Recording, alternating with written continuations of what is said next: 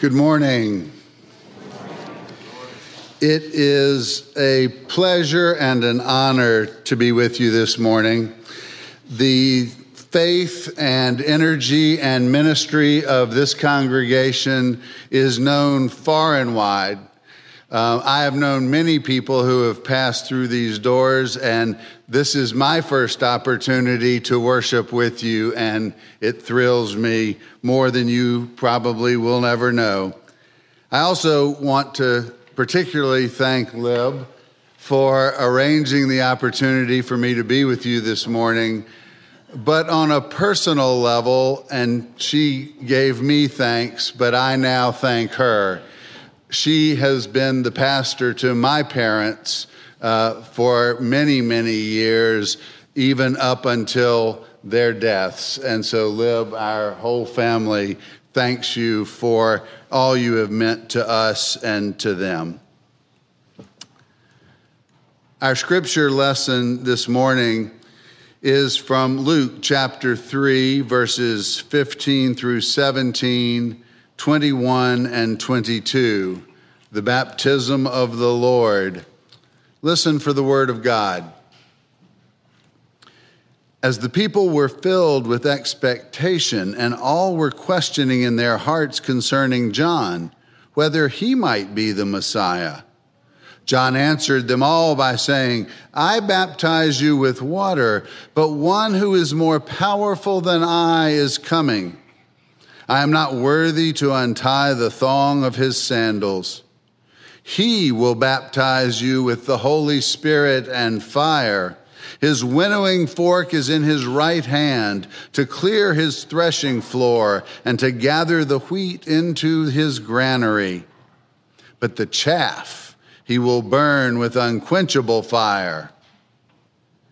Now, when all the people were baptized, and when Jesus also had been baptized and was praying, the heaven was opened, and the Holy Spirit descended upon him in bodily form like a dove.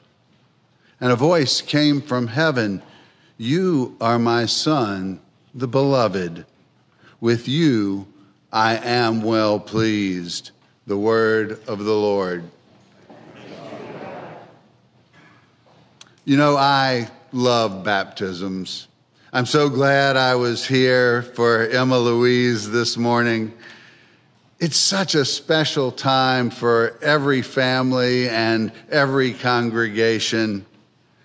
Of course, in our tradition, it is the parents who make the promise and the congregation who likewise makes promises. We promise that we're going to raise the child in the knowledge of God and Jesus Christ. And in many of our congregations, we also promise that we will teach them the cost of discipleship. Because following Jesus is often not easy, and grace is never without cost. But in this sacrament that we witnessed this morning, we sift and seal an eternal truth this child is claimed by the household of God. We believe in only one baptism. You can't be rebaptized because once God has claimed us, God never lets us go. And so, for the next few minutes, as we consider the scripture passage this morning, think about a baptism that was significant for you. Maybe it was your own if you were baptized as an adult. Maybe it was your child or a grandchild. Maybe it was a niece or a nephew, or I'm sure uh, if you need an image, the painters will lend us this morning's image of Emma Louise. You know, I was wearing this stole and this robe when I had the joy of baptizing my own grandson, Sam, at First Presbyterian in New York. It's always a special time. So, as you keep that image in your mind, we're going to go through the scripture, and I think this morning's passage gives us three questions to think about. The first is what was John up to? Why this new tradition of baptizing? What is that all about? The second is what is the role of prayer in baptism and in our lives of faith? And the third, and I think most important, why does Jesus choose to be baptized? This has confounded scholars for centuries, and we'll see if we can make some sense of it this morning. But first, back to John. What was he doing? Well, I come from Philadelphia, although my accent probably doesn't sound like it, having spent most of my 60 years in North Carolina.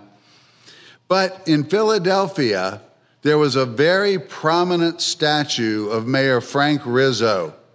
And when I say bigger than life, I mean eight feet tall, a big statue in a public square. Frank Rizzo was known as the law and order mayor. That sta- statue has recently been removed, and a new piece of public art has been commissioned. Its title is Power to the People. It is a 10 foot tall afro hair pick, at the top of which is the raised fist symbol of black power from last century's civil rights movement. It is intended to be controversial. It is intended to create conversation. It is intended to challenge the very assumptions of authoritative police governance in the city of Philadelphia. It's intended to disturb people. It was commissioned for that reason. I think that's what John was up to here. You see, John, just like Jesus was a devout Jew, he knew the laws of the temple, he knew the rituals of the faith. And before any man, and at that time it was only men, women were excluded, before any man could go to present himself in the presence of God in the temple, he had to become ritually cleansed.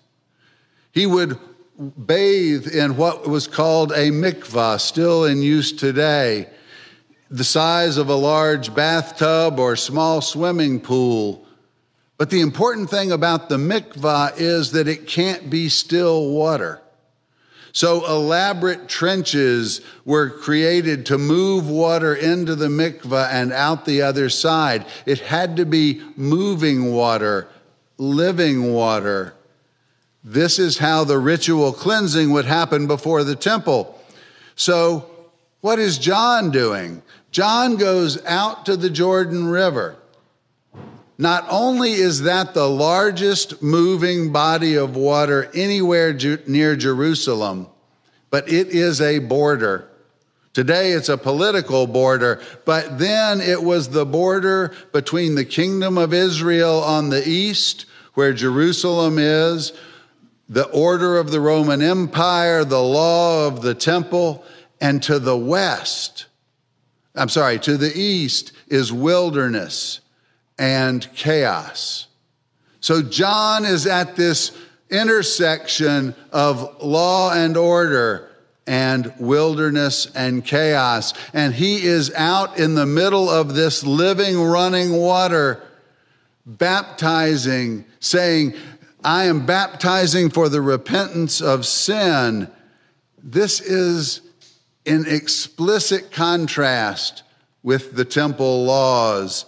John's work is symbolic. John's work is radical. John's performance art is meant to confront and confound. Earlier in the script, before the scripture we read, the crowds come out the Pharisees and the Sadducees, and John calls them, You brood of vipers. He's calling them hypocrites. Why are you coming out to me? Why don't you go do your ritual? Won't that get you closer to God? And of course, John was saying, No, it's the Holy Spirit. The kingdom is coming near. Jesus and John live into that confrontation, and it costs both of them their lives. John's act is a radical one. And I would argue that baptism today is also a radical act, proclaiming our loyalty is to Jesus Christ and God, not to any political power, but to a higher power. So, what is the role of prayer?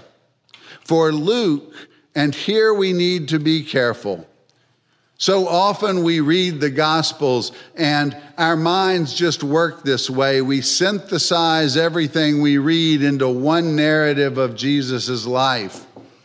But I urge you to read the Gospels as individual stories because they tell different truths about God and Jesus. And in this particular element, it's very important. We've all seen the pictures of Jesus' baptism, Jesus coming up out of the water in the river Jordan, John standing there beside him, the heavens open, the dove descends, the voice says, This is my son. We've seen those pictures. But that's not what happens in this passage of Luke. Listen closely. Now, when all the people were baptized, and when Jesus also had been baptized and was praying, this is when the heavens open up. The heaven was opened, and the Holy Spirit descended upon him. It is during prayer, not during baptism. We just heard Lib pray as the central part of the baptismal sacrament. It is prayer. And I've been thinking a lot about prayer. Jesus goes away often in the Gospels, he withdraws to pray. This is how Jesus listens to his Father's will. Jesus doesn't pray asking for stuff. He doesn't ask to win the game. He doesn't ask to get the job. He doesn't even ask for healing of loved ones, although we certainly can bring those hopes and desires to God. All things are in order in prayer. But what Jesus teaches, and he teaches us in the, in the Lord's Prayer, thy will be done on earth as it is in heaven. In the Garden of Gethsemane, he says, Remove this cup from me, but if it be your will, not mine, I'll take it. And so, as Jesus is seeking God's will, his identity is confirmed. And this is the miracle of prayer. Because just as God confirms Jesus' identity. We have the same opportunity in prayer with God to know who we are and whose we are. It is indeed a miracle. And now the big question Jesus was God's son, Jesus lived a sinless life. Why did Jesus choose to be baptized? I think the answer lies in the intersection of incarnation and community. I think these two are inextricable. You hear it even in this congregation. We just heard Jeff talk about traveling to do mission. When we talk about incarnational mission, we mean face to face. Why do we gather in this sanctuary? Earlier, we gathered in a cold parking lot in folding chairs and jackets because it's so important to be together in community. We don't think of faith as a simply individual thing, it is something we are bound together with. And so Jesus is part of a particular community. You know, I've heard it said that Jesus was born in a no in a nothing town in the backwater of an empire of the largest empire on the in the world to a um, to a teenage mother. And some interpret that to say God can do anything with even the humblest beginnings. But I think that misses some of the point. When we say the Word became flesh and dwelt among us, the Word incarnate is not simply the Word of Logos, of John 1, of the Word was with God and the Word was God. No, it's all of Scripture. It's the call of the prophets for justice, for the widow, the orphan, the alien. And why those three? Those three groups had no voice in the religious or civil society of the time. And so the prophets called for justice for the least of these.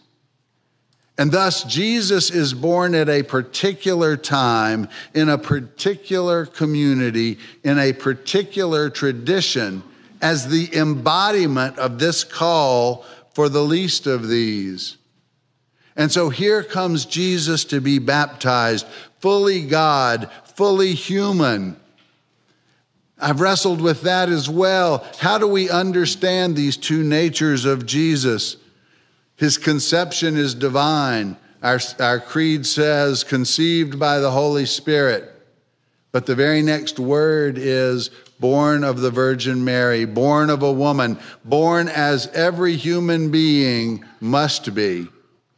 And Jesus then grew and learned and developed. He then was crucified as an insurrectionist. And while the nature of his death is significant, that's the topic of another sermon. What's significant in this passage for us is his death. To live a fully human life, we must be born, but we also all must die. If Jesus had not died a human death, it would not have hallowed all of human life. And then after death, of, he is raised, he is resurrected, and sitteth at the right hand of God. From thence he shall come to judge the quick and the dead. And I think John the Baptist probably got that part of it right. And so Jesus, fully human, fully divine, sinless, why did he come to get baptized?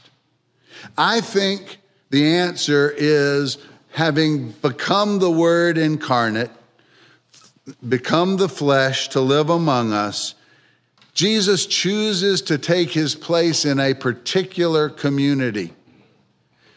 He's saying, I'm going to be with the folks out at the Jordan River. I'm going to be with the widows and the orphans and the aliens. I'm going to be with the people without power. I'm not going to the temple to join the Pharisees. I'm going up there to challenge them, but right now, this is my community. I think Jesus also gets baptized as part of the human condition. What is John preaching? John is preaching a baptism of repentance of sin. And we're just not very good at repentance as human beings, are we? We like to justify our own selfishness. We explain away our errors. We commit sin and rationalize. We like to justify ourselves. We're really bad at repentance. And so in baptism, Jesus takes on our repentance for us, just as in his death, he takes on our sin. This is why we say when someone dies, their baptism has been fulfilled. It is the beginning and the end of the Christian life. Paul says, For if we are baptized in Christ's death, that is, fully human with Christ, then surely we are raised with him also because he is fully divine. This is the promise of eternal life that we reaffirm every time we baptize a child. And so, as I held Sam after sprinkling water on his head, and I walked down the aisle to introduce him to the congregation, I said words that may be familiar to many of you. For this child, Jesus came into the world. For this child, Jesus taught and healed. For this child, Jesus was convicted and crucified. For this child, Jesus rose and now rules. And yet, Sam knows nothing of this, but he does know he is loved. This is Sam, the child of a mother and father, a child of First Presbyterian, a child of God. Look what love God has for us, that we should be called children of God. And indeed, we all are. In the name of the Father, the Son, and the Holy Spirit. Amen.